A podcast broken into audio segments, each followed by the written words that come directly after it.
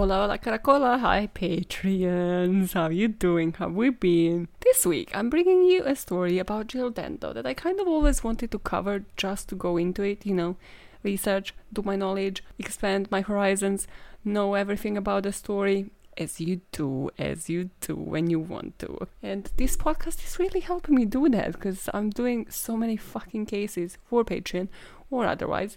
Especially with these two mini things, legends stuff, like on the main episodes now. So I'm like every week learning new shit and I fucking love it. So, a lot of you might actually, especially if British, know of a case of Jill Dando, have your own theories. If you are clueless, this might be a great way to start. And, um, well, if you have your theories, let's see if they match the ones I found on the internet, like the most popular ones. Let's just dive in. In April 1999, BBC journalist Jill Dando was gunned down in front of her flat by an unknown assailant. 21 years after her death, we still don't know who killed her. How has her life contributed to the possible motives behind her death? This is her story. So, we're gonna start off with the murder. Around that time, Jill Dando was dating a guy, so she has spent the night before the April 26, 1999. She spent the night in his apartment in Chiswick, and you know, she just went home the next day, and she was just about to like approach her door to open it when an unknown assailant just pushed her to the ground, pressed the gun to her head, and shot. And nobody in the neighborhood even heard the shot. So whether it was like silencer or the gun was just too close to her head, basically nobody heard the shot and nobody has actually seen what happened until about 15 minutes when somebody found her and like the neighbor has found her, approached her, and then called 999. Some of this material is from the video by Kendall Rae, and she plays the 999 call, and it is the most British 999 call I have ever heard in my fucking life because this woman says confidential like she's like sort of panicking says like hey somebody's died. She says like confidentially i think it's jill dando. She's just the most like polite fucking way. It's like confidential. Like don't tell anybody. Don't release this. Listen. Between you and me mm. this is the only spark of this story okay? I take what i get. So they transport her to the hospital. She's declared dead at 37 years old. Now they're obviously trying to like figure this out and the main thing that they do or can do is like get eyewitness testimonies, interview like anybody who would have any leads before this case goes cold. So they have this witness that said he heard her scream, but like in a happy way, like oh she was happy that somebody was approaching her, so as in sort of speculating whether it is somebody that she has known and he says this was a six foot white male around the age of 40. Now, nothing really comes out of this lead because, again, her boyfriend was in Chiswick. Like, who was this guy? If she was dating somebody else, you know, this never came to light. So, within the six months, they actually interviewed more than 2,500 people. And as during this time she was working for BBC, but her main thing during this time was Crime Watch, which again, if you've ever watched Crime Watch, well, it covers criminals, victims, criminals' families,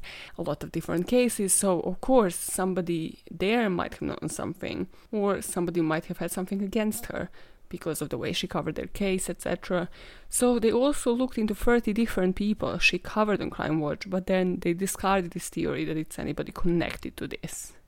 now when I was listening to this, I was like, okay, but like, hello, crime scene, like what happened with the bullet, like casings, what gun was used, like why is this not the first thing I'm hearing about? Well, because this was apparently not like the most solid, significant lead, even though it led somewhere and you hear what. But basically, Bullet had apparently had gu- some of like the gunpowder taken out of it. Again, that would have made it quieter. So like it wasn't even like the silencer it was the fact I mean, I have no idea about bullets and like all of this shit, but apparently if you take some gunpowder out of the bullet somehow and then screw it back together, um, it makes the gunshots quieter.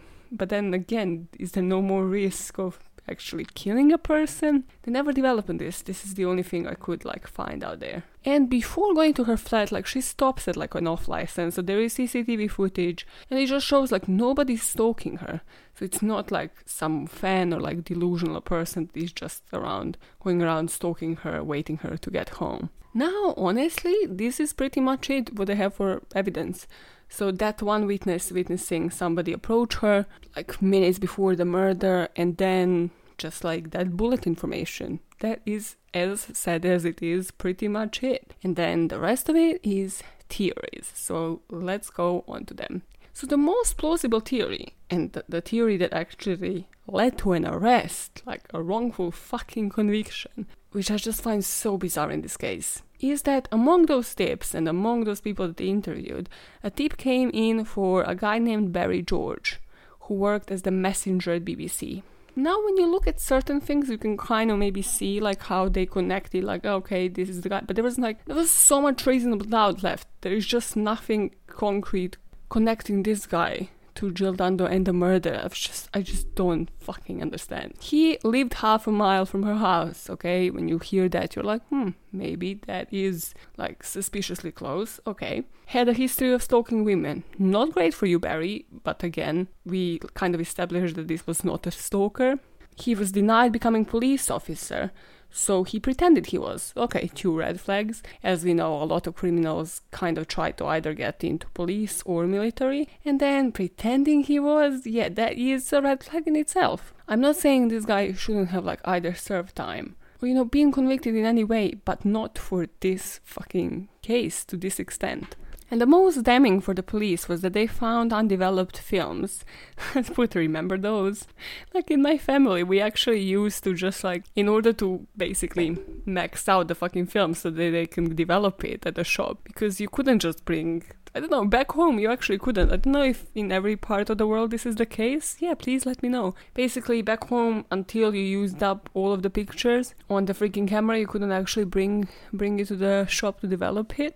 Might be more to do with cameras and technology than people actually saying no. So, um, yeah, probably sounds stupid as fuck, but hey, they developed his films and he had images of women, license plates, and the weird one of himself like wearing a mask and holding a gun. He also had pictures of Jill Dando like cut out. So it's like just her and everybody else kind of in the pictures is cut out. And now, what was apparently damning in this case is he had some gunshot residue on his coat, like inside of the coat pocket so they make an arrest. They convict him, but the public was concerned from the get go, as the only evidence was just like particle of this gun dust, which is not enough. And also, the defense was saying from the beginning that this could have been in that coat from like any point. It's just like gun dust. It could have been like somebody else touching the gun wearing the coat. There was no like DNA of hers or anything connecting it to that like gun dust.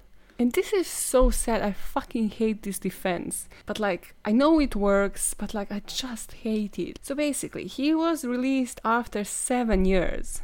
And like, the media just shattered him to pieces. And he was released because the defense managed to prove that he was actually not intelligent enough to commit a crime. Apparently, he had like intelligence, like IQ of 70 something something like that. But I just hate this fucking defense because like, no, he's innocent. Why are you ruining somebody else's like image? And like, he's probably not gonna be able to fucking find jobs anyway. Why are you ruining any chance of that?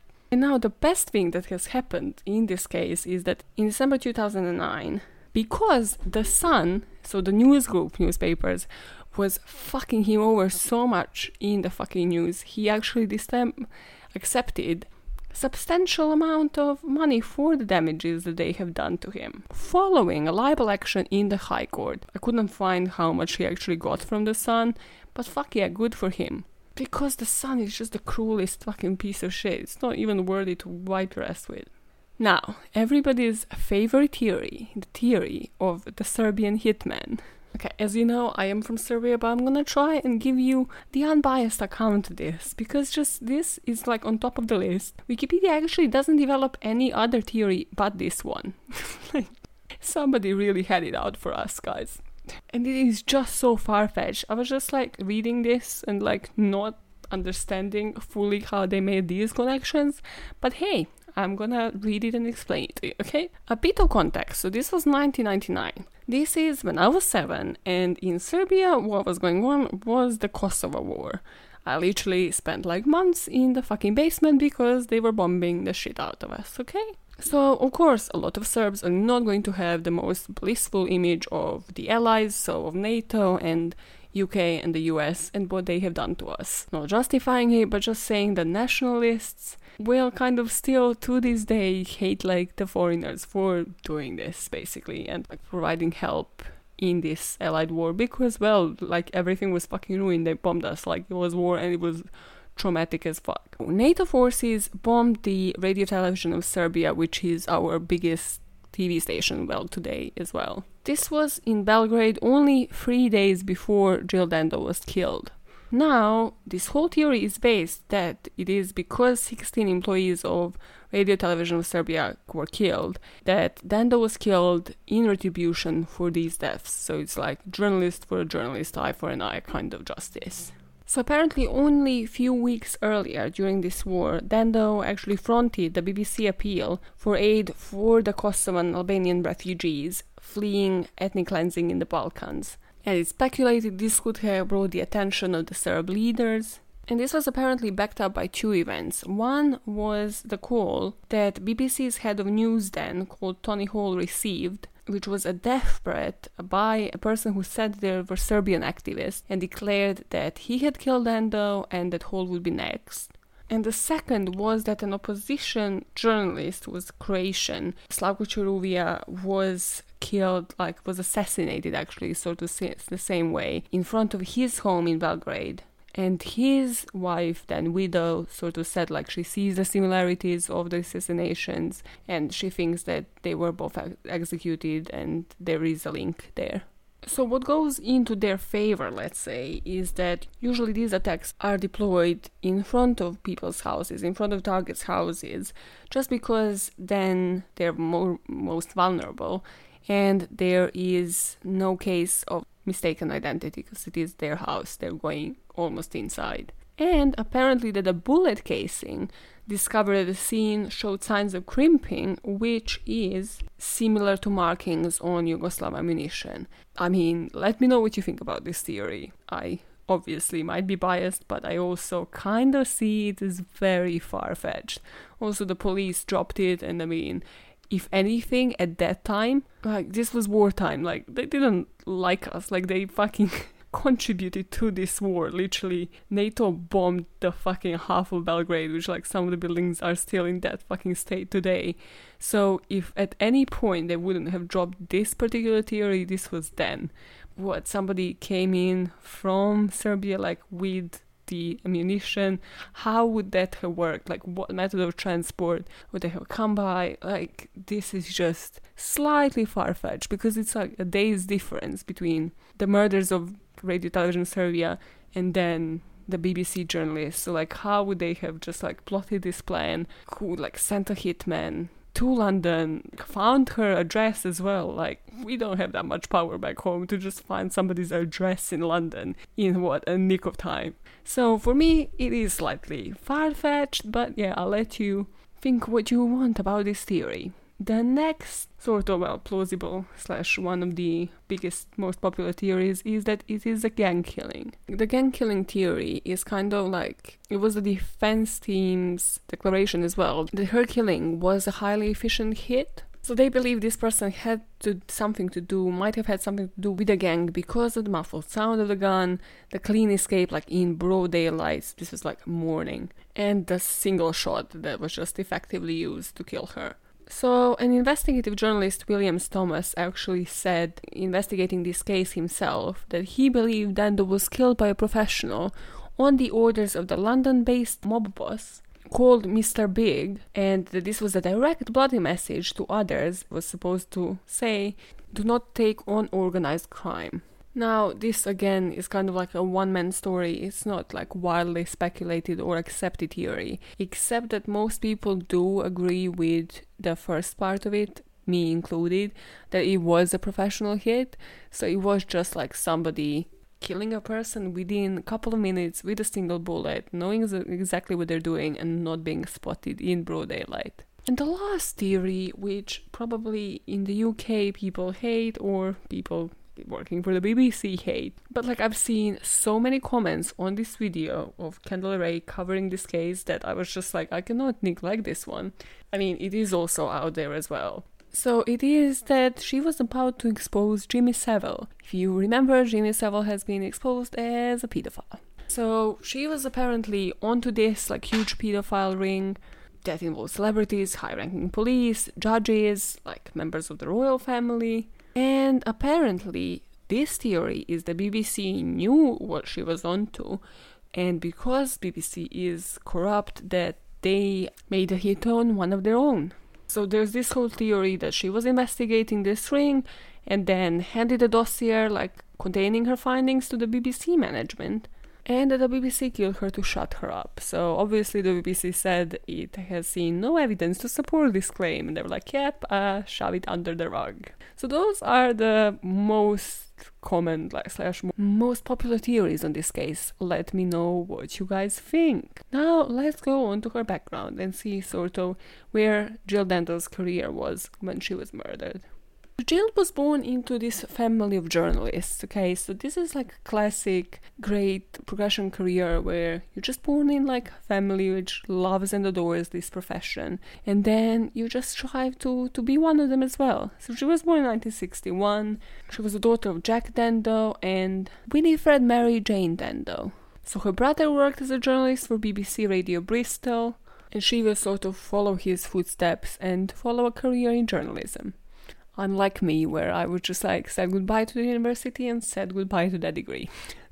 it's like I don't really want to work in the newsroom. Sorry, guys. I've uh, felt it on my skin for a couple of years and I uh, don't want anything to do with it. But yeah, not Jill. Jill was like, this is my shit. So she started as a trainee reporter for the local weekly newspaper Weston Mercury, where her dad and brother worked. And after five years, she started to work for the BBC, so she worked mostly for as a newsreader for uh, loads of like radio and TV news segments. And in 1988, she moved from the regional to national television in London to present BBC television news. So news bulletins that were airing on BBC One and BBC Two. And then she moved on to Crime Watch. So, so she was really like at the prime of her career. And it's like everybody, I think like every journalist dreams and she was only sort of starting to yield the, the fruits of her freaking career because obviously like she worked her ass off for like what five plus years to like then again work and work constantly get where she was so she only basically kind of like enjoyed the lifestyle and everything for only a couple of years and in terms of her personal life, she dated like a BBC executive. So for like seven years, then she dated the national park warden, and basically in December 1997, she met gynecologist Alan Farthing like on a blind date that was just like set up by a mutual friend of theirs. And they announced their engagement in the January of 1999, so their wedding was actually set to take place on 25th of September that year. So at the time of her death, Dando was among the highest ranking profile of BBC's on-screen staff and just like think for a second being a woman as well at that period of time.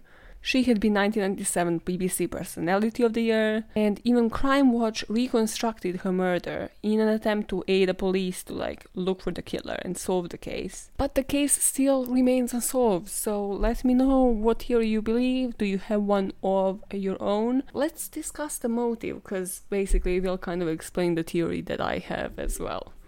In terms of motive, I put shutting her up. So, like, definitely in my mind, this is not a personal crime. It's just somebody doing it like very matter of fact, like hitman style.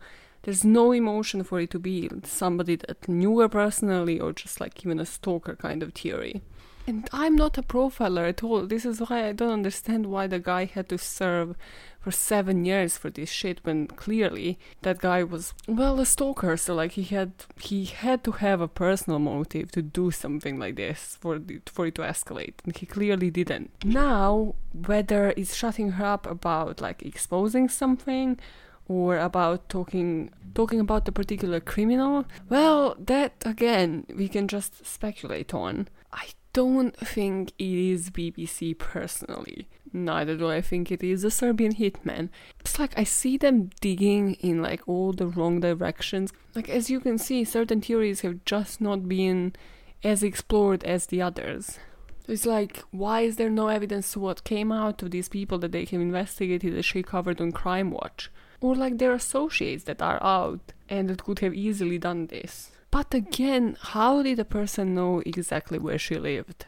That is my big one. So it is somebody who either has done this for a living, so does it professionally, and knows easily how to track somebody down without making it personal, or it is somebody that either worked with her or knows her from one of those workplaces.